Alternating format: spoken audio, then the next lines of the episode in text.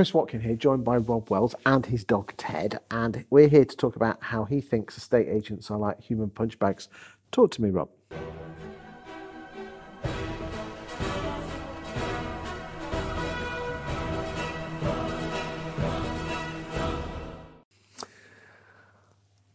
it is one of the most emotional thing and stressful things that people will do buying houses. And if you don't get the right buyer and or don't get the right solicitor or the right mortgage broker, it makes us that human punchbag because they can't converse or communicate with them. And we're the ones that have always got our phones on that people can talk to. Yeah.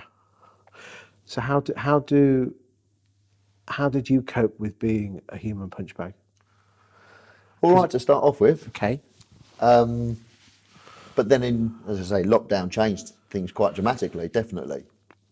But um, you have to learn to bite your tongue, which is sometimes I struggle to do. Okay. And I sometimes used to release a bit too quick and react a bit too quick. And I think a lot of What to clients and age, other agents and I think when you give someone your all and you're taking phone calls at 10, 11 o'clock at night at times, and yet people don't respect, respect you, I, I, Okay. I live on respect. but yet can't you see that they are in a stressful situation unfortunately by the very nature of the title of this video is that they're gonna they're gonna offload on you Absolutely. can you not see that Fortunately, it's only happened a couple of times. okay Um, however,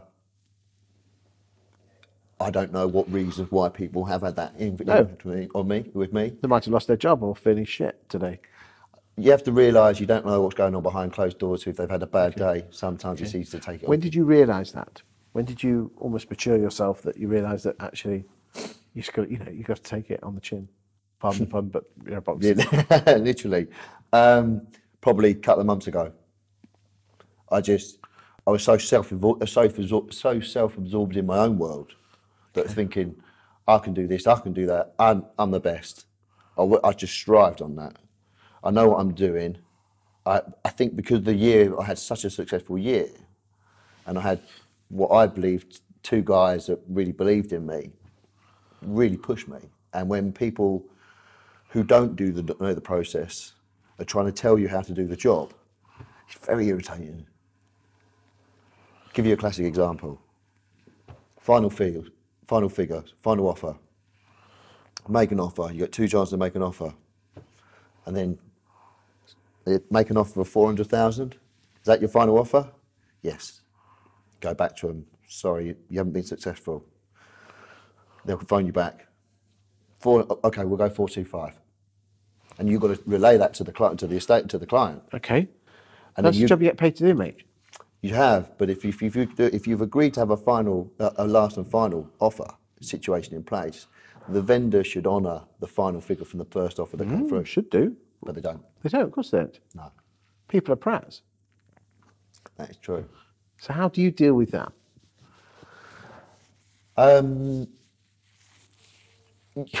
you, there's only you can only be honest and put your offers forward. You know, you just got to pray that there there are some people will buy by what they said they're going to do, and some do, but not all do. What advice would you give to estate agents on if they're feeling this way? I probably wouldn't go down fi- last and finals anymore because it's heartbreaking for the people. There's a lot of people putting offers in at the moment, being let down. Yeah. A classic example. We sold. It, we had a house on the market for three hundred and twenty-five thousand to three six five. There's an interview with me with Power Bespoke, and we sold it for 21 percent over the asking price. We had a price guide at three two five to three six five, yet we sold it for three nine five. It was just purely this client wanted that house. He was cash. He could build there. Of course, he got the property, didn't he? But how do you deal with it? Answer the question.